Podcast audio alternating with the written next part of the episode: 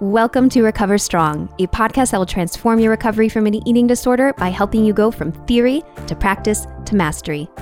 This is your special time to learn new skills, tools, and get the inspiration you need to recover strong. Let's get started.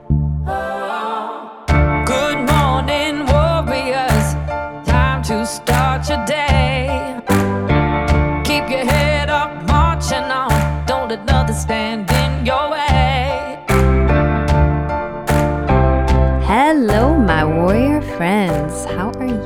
doing? Welcome to this podcast. My name is Jessica Flint. I'm the founder and CEO of Recovery Warriors, a multimedia resource hub for all things related to eating disorder recovery. I personally recovered from an eating disorder and am here to inspire you to do the same. I believe recovery is not only possible, but it's worth it. That is why Recover Strong exists to help you see and connect to the potential that lies within you to find freedom from an eating disorder. Today, I have Summer Innanen on the show. She is a podcaster and a body image coach who uses her past struggles with fitness and dieting to help others break free from diet culture. Summer's podcast is called Eat the Rules. I love that name. Just eat the rules, shove it. and it's a show dedicated to empowering you to break free of societal standards, body shame, and live a life beyond the scale because we know that your weight is not your worth. And that is a message worth sharing, worth spreading. And Summer does an excellent job with that. In this episode, we'll be covering body image, the anti diet movement, the language of recovery, and the parallels between dieting and addiction. So much goodness to get into. Welcome to the show, Summer. Hi, thank you so much for having me. Of course. Thank you so much for being here. And, you know, just to start things off, I'm curious to know, as a fellow podcaster, how did your inspiration to start your podcast come about? It came because I had been a guest on two different podcasts and I really enjoyed the conversations that we had. And I really enjoyed just speaking about things that I'm passionate about. I think sometimes it's really hard to read passion and tone in blogging. And I was spending a lot of my time writing blogs and I and uh, because of all the feedback that I received from being a guest on these other shows, I thought to myself, well, why don't I just create my own show where I can talk about these things and then I can have guests on? And at the time, there weren't a lot of podcasts that were really speaking about body image and, you know, food issues and things like that. There weren't a ton of them out there. So it was a good opportunity to offer that perspective because the podcast world was so dominated with health and wellness podcasts that were focusing on you know, weight and diet culture and all that stuff that I was encouraging people to get away from. And so that, that's why I started it. But, uh, that's where it all came from. So I know a lot of your history kind of revolves around, uh, being in the paleo kind of uh, community and everything. How, yeah, so when did that start? When did you start to like really go into paleo? And then what was the transition out of it? I'm just kind of curious to see what that process because yeah. I know a lot of our listeners have kind of gone into these certain types of life lifestyle changes, quote unquote, and um, you know, mm-hmm. I've found it to be challenging. Yeah, I was always a chronic dieter from a young age. I started to really get more interested in dieting because I was I had really poor body image and I was just fixated on trying to change my body and just really struggled with confidence issues and self worth. And, you know, prior to discovering paleo, I had really been in like the whole low fat scene and and um, really invested all my energy in in eating that kind of way. So paleo wasn't like my first rodeo. It was just the one that really triggered more of an identity and I would say um, an obsession than some of the other ways that some of the other tactics and, and like rodeos that I had been to before. But it, it came about actually funny that you, you know, segue talking about my wet when I got married. So it was around that time because I had started going to CrossFit and, you know, CrossFit and paleo are heavily intertwined in that a lot of facilities or like CrossFit itself will sort of gear people towards eating in that specific way in order to quote unquote like optimize fitness and, and health. And so I hadn't even heard about it before that. And when I went into the, the CrossFit that I was going to, they kind of had this thing where they're like, you know, here's what you should eat. And I remember thinking, that's crazy. I would never eat that. Like, you got to be kidding me. I would never, you know, give up those foods and whatnot. Anyways, I ended up getting injured two months before my wedding. And at the time, like, just, I was super body dysmorphic, really poor body image. And like a lot of wedding culture, I had bought into this idea that, you know, you got to look your best, like quote unquote, your best, whatever that means on your wedding day. And so when I got injured, I couldn't I couldn't work out. And exercise had always been like my coping mechanism. And exercise was actually the thing that I had like a really poor relationship with. Um, and that's when I you know I went to my trainer and I was like I don't know what to do. You know I've got my wedding coming up. And he's like well you know you can change what you're eating. And so that was what really what like how I got into it. And as I got into it just became more kind of ob- obsessed with it and and this was around the time when you know, like you could go online and really find communities to sort of support whatever views you wanted to be supported. Like it kind of feeded the disordered relationship with food in my mind and just kind of furthered my obsession with looking a certain way, especially being within like a CrossFit culture where there is sort of this like appearance that you associate with it, which is really unfortunate because there's I still think there's a lot of good things that come out of can come out of CrossFit if you have a healthy relationship with fitness. Unfortunately, a lot of people go into it wanting to look a certain way. And so that's where I sort of just went down the rabbit hole and it got progressively just more obsessive and to the point that I wanted to really teach other people about it because I thought it was like just something that everyone should do and that, you know, you could just heal every illness and just all this other just all this other bullshit to be totally honest about it. And so I started my own business. I went back to school to be a nutritionist and I was helping people within that realm. And then it got to the point where I had just taken it way too far in that just, you know, really cutting out foods and macronutrients that started to damage my health and well-being. And that's when, you know, I kind of had like a, a wake up call moment in that I had gone to seek help because I had amenorrhea and my hormones weren't functioning properly. And, and, you know, I had a naturopath really just kind of sit me down and say like, Hey, you know, you're really throwing gasoline on the fire with the way that you're eating and the way that you're working out. And that's contributing to a lot of the issues that you're having here. And you need to stop. You need to start eating more. You need to start eating more carbohydrates. You need to stop doing CrossFit. And uh, that's when the light bulb went off in me that my issue was really my relationship with my body. My issue was really my self worth and my body image, and food was not going to solve that.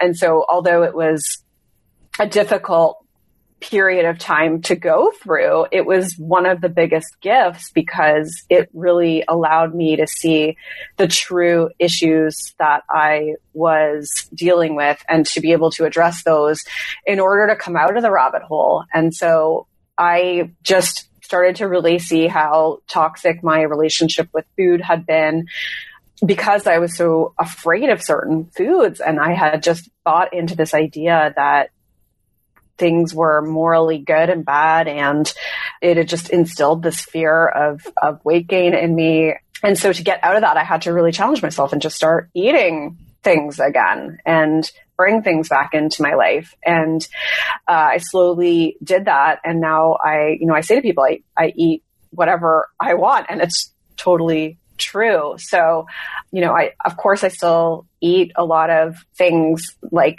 vegetables and fruits, and not that that's an obligation or that that makes me a better person. It's just that I genuinely do like those things. It's just no longer an obsession. Foods are no longer connected to like whether or not they're going to make me smaller and and yeah, it's just a sense of, of freedom. But I had to really kind of step away from that health and fitness identity, like step away from that like paleo CrossFit identity and discover who I was outside of that. That was really a, a huge part of, of my, my transition and my ability to break free of of living that way which i mean it had been two decades build up to get to that point where i had to just come to terms with with everything and really start looking at what was happening inside my head instead of on my plate Yeah, I like the phrase you said is no longer an obligation because I think, you know, there's this extreme like, oh, then if you kind of used to eat this way before with paleo, like, do you have to go to the full other end of the spectrum and avoid anything that was once paleo? But it really is just about seeking, seeking balance. Yeah, for me, it's just about neutralizing foods. Like everything is neutral, you know, kale and ice cream, neutral. you know, like you could argue that, you could argue that kale is unhealthy if you're eating it for punishment and you're depriving yourself of other nutrients because you think that that's going to be better for you and you're stressed and you're anxious about food when you're eating it.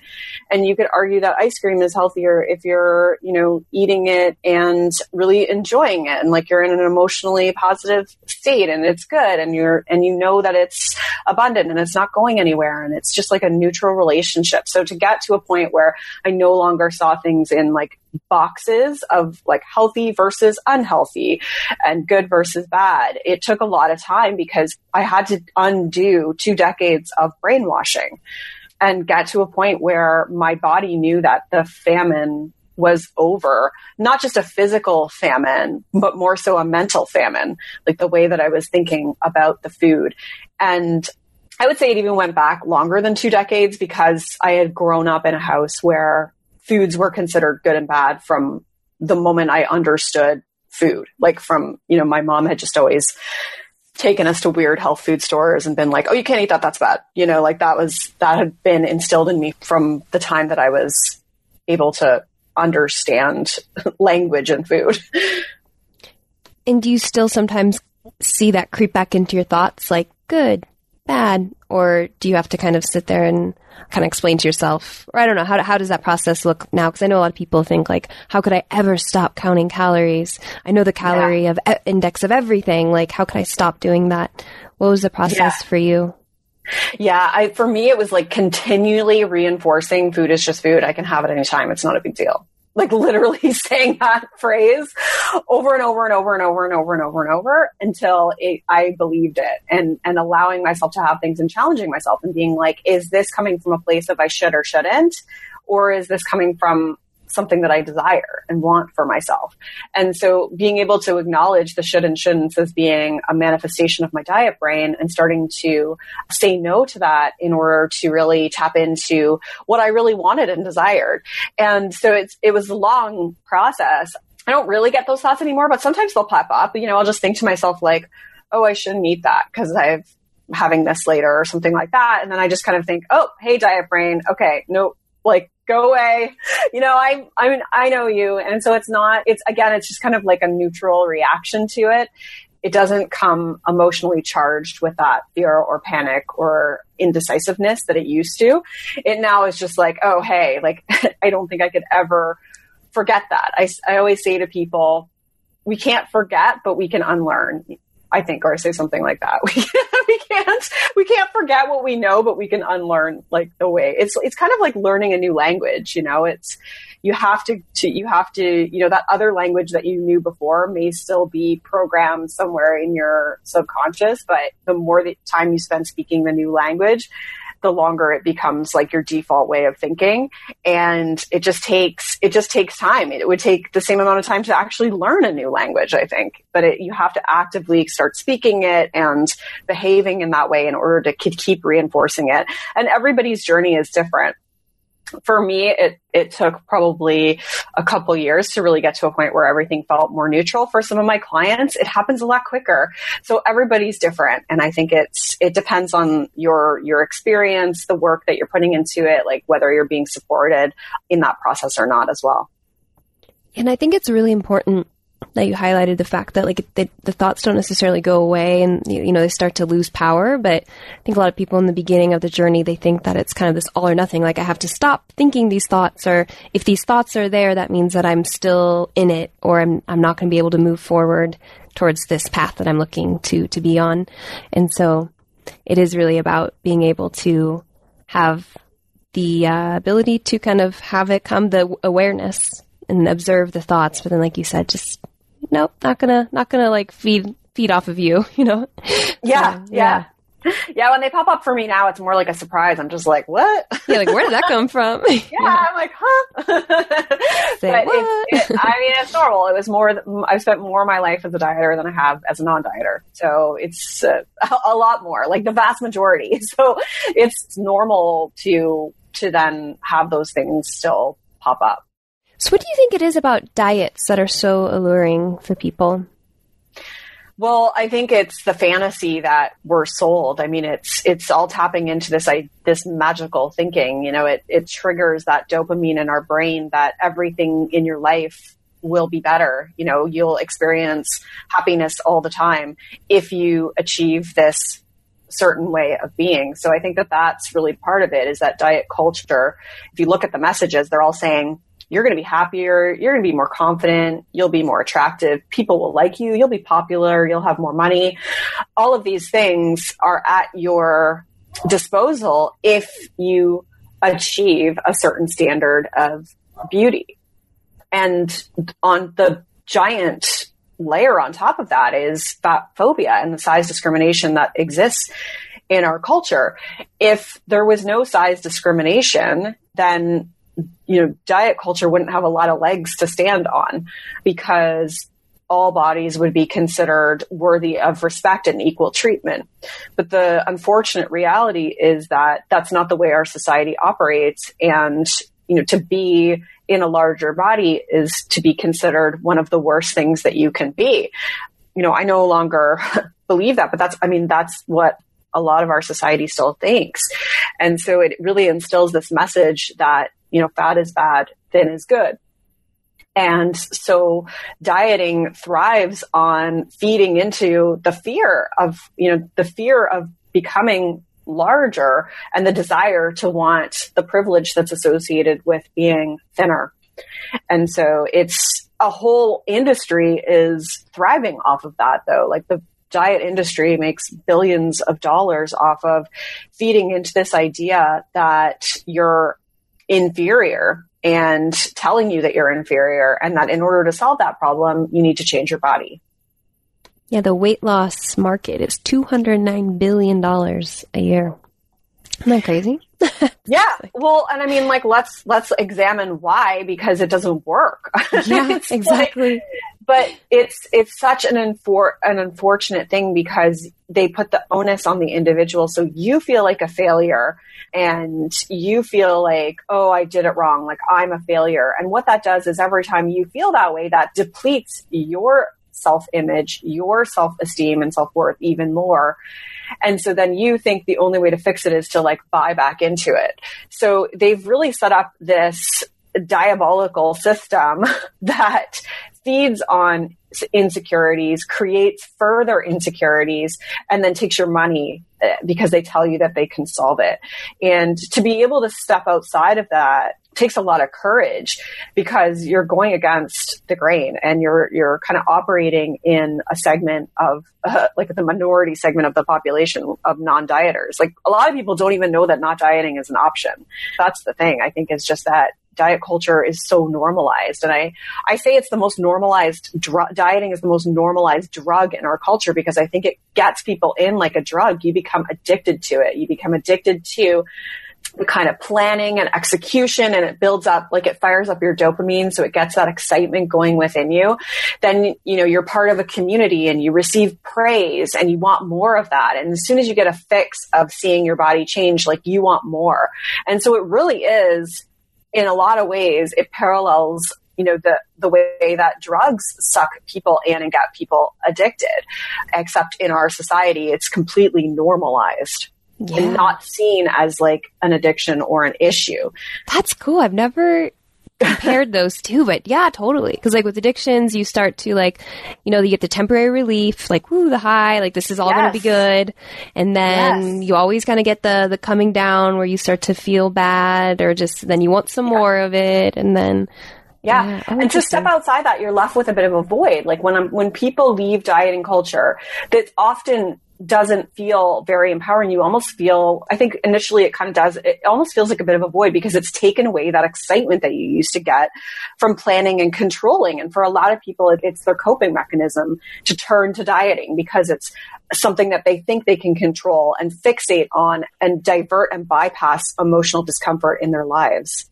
Yeah. So what did you do? What did you find you replaced that with?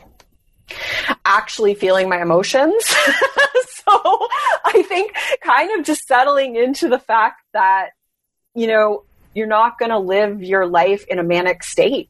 I think that that was sort of what I had been trying to achieve was like almost like living in like a manic state. And, you know, I, I struggled with drug abuse as well. And so it, to me, that's why I can see that parallel so closely mm-hmm. because you're kind of invested in this like idea of living in a state of like excitement and like a heart racing and adrenaline rush and to realize that that's not how life is and to start to almost just settle into a little bit more of mediocrity, which I know doesn't sound like exciting and enticing, but really what you get ultimately is a sense of peace. And so I didn't replace it with, I mean, I replaced it with being present in my life. And I think being more connected to the people in my life, just being a more compassionate individual, like actually noticing things that were in front of me instead of always just living inside my head, planning and thinking and fixating on whether it was my body or food.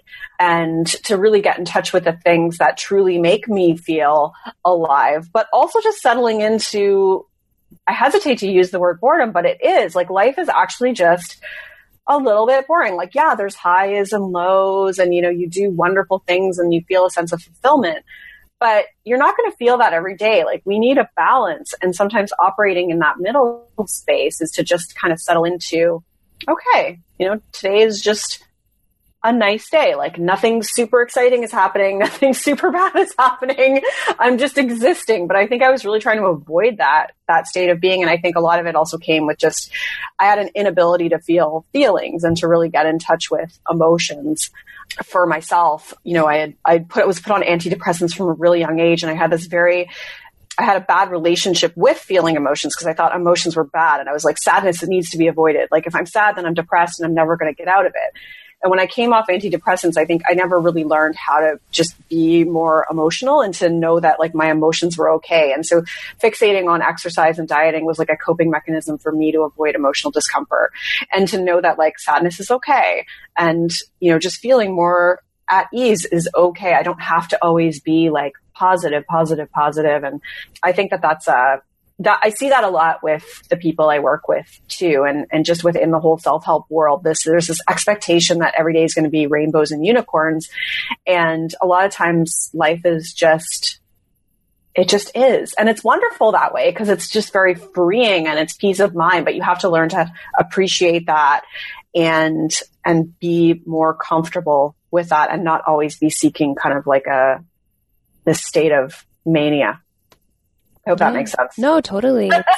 it's like, yeah, this zone of equanimity or just kind of, the, yeah, I think that's a lot of times we fear it because it's like boring, you know, like I should be totally happy all the time and like everything should be great and um, avoid any type of negative feelings. But it really is about letting them all have their space. Yes, yes. And the positive ones feel more authentic and you feel them on a more deeper level when you are able to feel the wide range of emotions and you're not living within like a certain range, like only kind of feeling certain things and then leveraging coping mechanisms in order to feel more of certain things, mm-hmm. which is kind of what dieting was doing and exercise were doing for me. Like it was, you know, the exercise was always like a sense of euphoria. The dieting was like a sense of control and it did, it did give me that sense of excitement and to kind of just walk away from that and be like, oh, okay, just being present, making dinner, watching TV, going to work. Like these are all actually wonderful things that you can appreciate and have gratitude for, but you have to intentionally start to practice that and do that in your life. Yeah. Yeah. I always like to think like with the practice of self compassion, like it's okay not to be okay. And I think that's something in our culture that maybe it's like, oh, it's like, how are you doing today?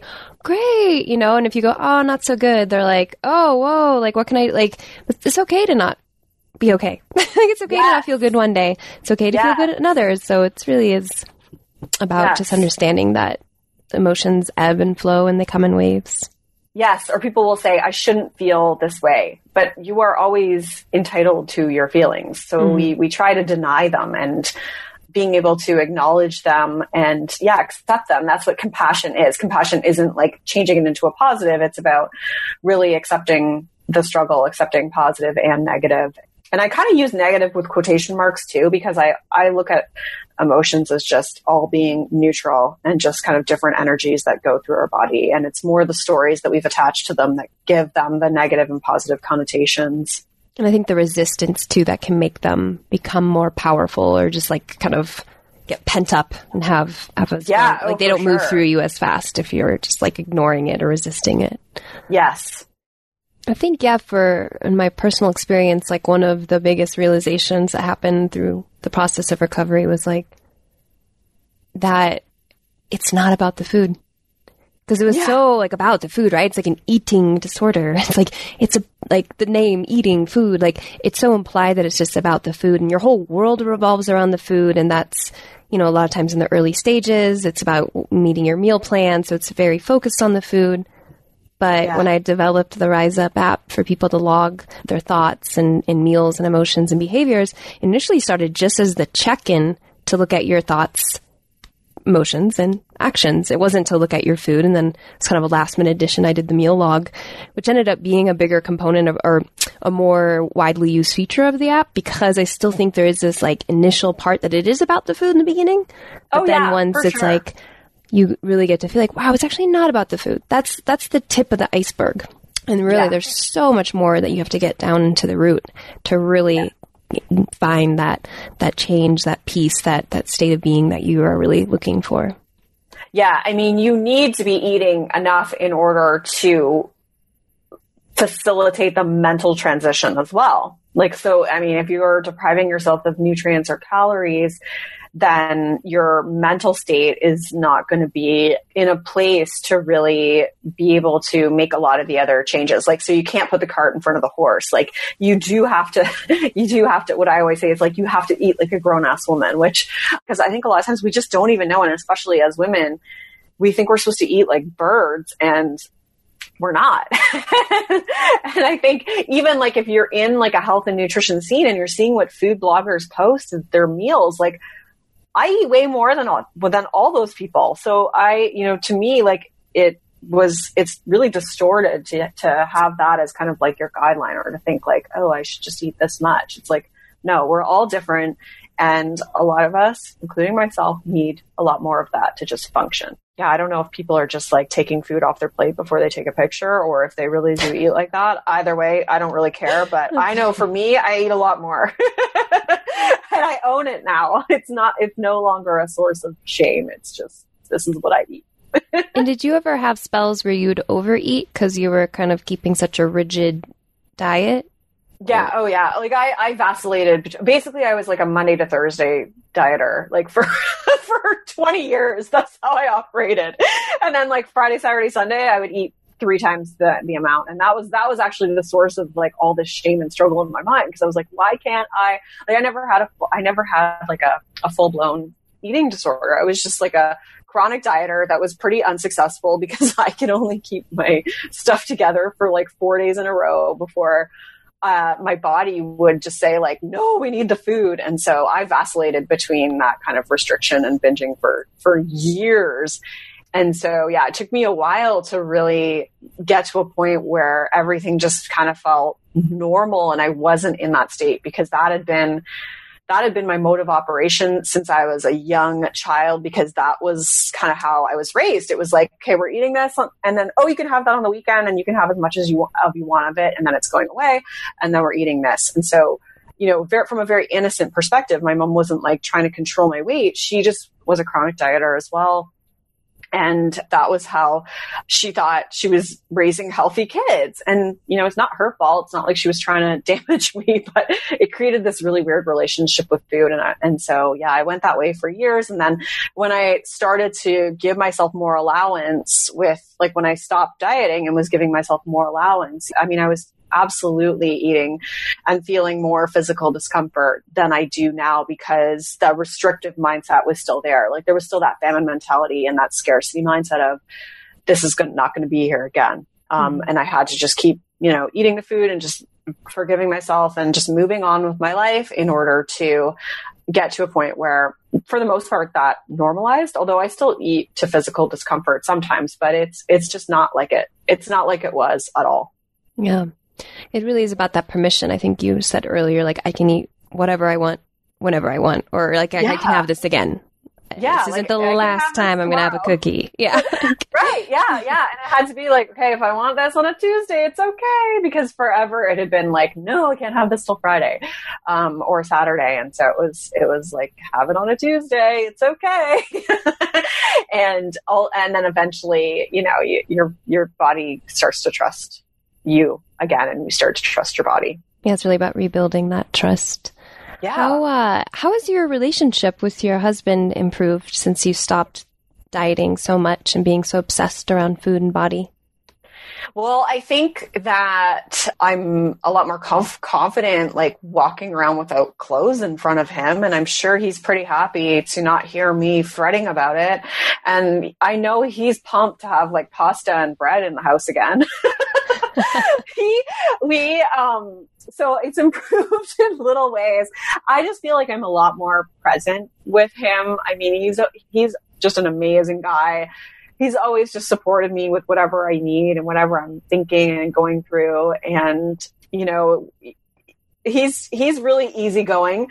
So he he's always just kind of adapted to whatever phase I'm in and been very compassionate and supportive.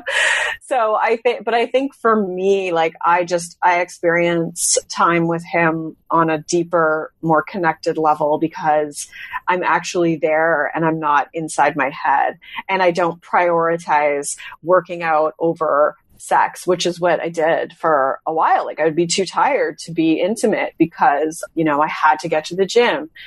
Uh, you know, or we could only go to certain restaurants or you know, have certain foods in the house. And although he was like really cool with all of that, he never complained.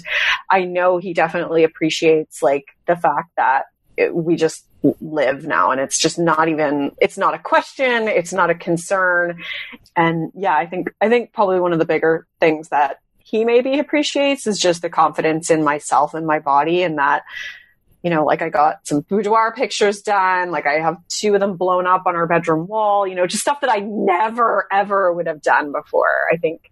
Um he he appreciates that. I, and and I, I don't know if he appreciates my confidence more or if it is indeed just like the fact that you know my body is a little curvier than it than it was before. But yeah he seems to love my body more now which i think might just be because i do as well um, more so than the physical change it's gone through. But i think it's just we both have a greater appreciation for that that's beautiful. Yeah. but I, I think i think there's this misconception though. I mean the media has really controlled what is beauty. And I think yes. a lot of, so I've lived actually out of the country a lot, many years, and, um, you know, a lot of Latin American countries, and they have, their billboards are like super curvy women. And it's just so different in like their advertisements. And I, I did notice there is like a trend now. They are going a little more toward like the Western ideal, but it's still just, like the culture, like we don't, who's to say that all guys want a stick thin Kate Moss type of woman? They don't actually. Like when you talk to men, they yeah. they like women who have curves. Who I mean, there's a body for everybody. Like everybody loves different types of bodies, and so I think it's important to realize that if you're trying yeah. to like be a certain body type that you're really not genetically like meant to have, that just own your body because there's gonna be somebody out there who's just gonna love that type of body. Well, and someone's going to love you unconditionally. Like you want to really ask yourself, what do I value in a relationship? Because the reality is we're all going to get old. We're all going to get saggy. We're all going to end up looking a lot different than we do right now. You know, you don't see a lot of older, older women or men with any kind of body that looks like culturally accepted ideal, right? Yeah. So I think we have to also just, you know, really look at what we want out of a relationship and that it's so much more than the actual like initial physical attraction. And i'm so lucky to have found someone that i think you know he, i know he loves me unconditionally. Like if something happened to me god forbid and like my body was disfigured i know he would love me just the same. And i think that there's a lot of people out there like that you just have to find them and and say no to anyone who wants you because your body looks a certain way because they're not going to be there for the long haul. You Yeah. got to have someone who loves you just, you know, for who, for your thought, who sees you beyond just an, as an, op, beyond being an object. I think that's the biggest thing, right? Like see yourself beyond an object and then, and have somebody else who, who loves you beyond being an object as well. I think that's, that's ultimately the, the biggest message that I send to, to women because you don't want to shrink yourself to then find to find a relationship because you're going to find a guy who or a woman I should say a partner who who is only appreciates you conditionally. And that's that's you don't want that. You know I hope you don't want that. I, I mean I, I really hope people don't want that No, I'm so happy you went there because actually I kind of ended on that point, like, oh, you know, body, body is so. It, no, no, no. That's, I'm really happy you brought that up, and like, because it's it's so much more about the person, the values, the personality, like who you are in the inside. And that sounds, you know, so cliche. It's like what's in the inside that counts. But damn, well, that is really what counts. That's what's in the Yeah. inside. You're going to be with someone who only cares about your exterior. Yeah, that changes, and it's just not a worthwhile investment in your time or love and energy. yeah exactly go out and change the world Well, thank you so much for spending time with us today, Summer. thank you thank you so much for having me How can all the recovery warriors stay in touch with you? So my website is summerinnanen.com or uh, you can just go to thebodyimagecoach.com and that will redirect you to my site. I have the podcast. I have a book which is called Body Image Remix, uh, which is available through all that you can find on my on my website as well as like my my group programs and how to work privately with me as well.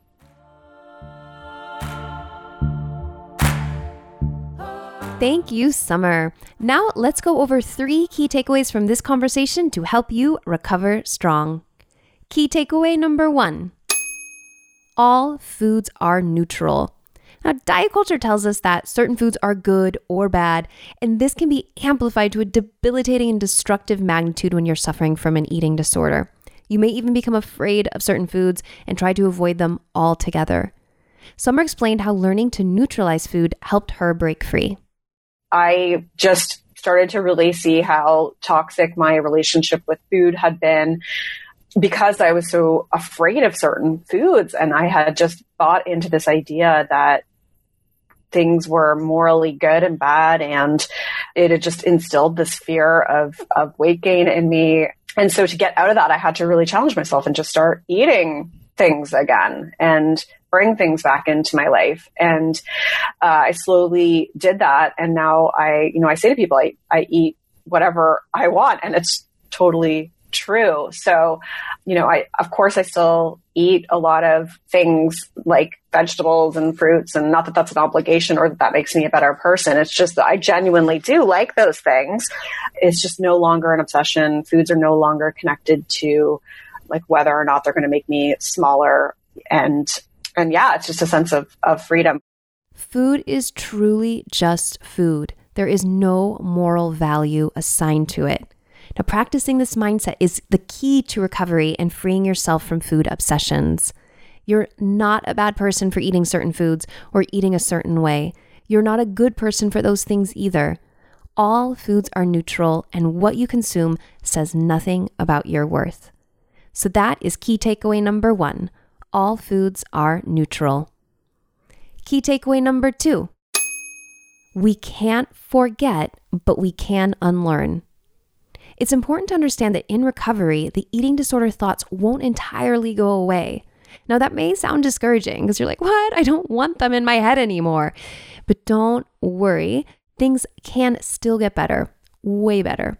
And while the thoughts may still be there, recovery is about changing your response to those thoughts and embracing more helpful ones instead. Then, over time, the eating disorder thoughts get quieter and they pop up less and less. Eventually, your recovered brain takes over, and this is the mindset that guides your behaviors and feelings. Summer compared this process to learning a new language. I always say to people, we can't forget, but we can unlearn. It's it's kind of like learning a new language. That other language that you knew before may still be programmed somewhere in your subconscious, but the more the time you spend speaking the new language, the longer it becomes like your default way of thinking and it just takes it just takes time it would take the same amount of time to actually learn a new language i think but it, you have to actively start speaking it and behaving in that way in order to keep reinforcing it your eating disorder didn't develop overnight and it won't go away overnight either. Embrace learning the language of recovery and remember that everyone has a different journey and timeline. As long as you continue taking it one step at a time, those steps will add up to huge changes. Remember to pause and look back at how far you've come. Even if you've only taken one small step towards recovery so far, that is monumental and worth celebrating. Keep going. That was key takeaway number two. We can't forget, but we can unlearn. And finally, key takeaway number three recognize the parallels between dieting and addiction. Summer revealed in our conversation that not only has she struggled with food, but with substance abuse too. Now, this gives her a keen eye to recognize the parallels between addiction and dieting, which can be hard for the average person to see because of how accepted dieting is in our society dieting is the most normalized drug in our culture because I think it gets people in like a drug. You become addicted to it. You become addicted to the kind of planning and execution and it builds up like it fires up your dopamine so it gets that excitement going within you then you know you're part of a community and you receive praise and you want more of that and as soon as you get a fix of seeing your body change like you want more and so it really is in a lot of ways it parallels you know the the way that drugs suck people in and get people addicted except in our society it's completely normalized not seen as like an addiction or an issue the diet industry is estimated to be worth over $200 billion. That is a lot of money preying on our insecurities. And as Summer said earlier, the reason for this is because it doesn't work. Remember that dieting is counting on you to fail. Reject diet culture and empower yourself with recovery focused practices instead. And begin to see beyond the illusion of the dieting and how, like other addictions, it puts you on a roller coaster ride of highs and lows. And so you can see it for what it is. Recognize the parallels between dieting and addiction. So, these are our three key takeaways from this conversation with Summer Innanen. Well, my warrior friend, thank you for having the discipline to listen in. If you found this episode helpful and know somebody in recovery who could benefit from its inspiring message, please share this show with them. It would mean the world to us at Recovery Warriors if we can get our cause out to more people struggling with an eating disorder. So, if what you heard today was helpful, share the show with another warrior or anyone on your treatment team. You can do this directly from your podcast player or send them over to recoverywarriors.com. We have a goldmine of free resources there for all stages of recovery. And until the next episode, may compassion light the path you are on and courage keep you on it. You totally got this, warrior.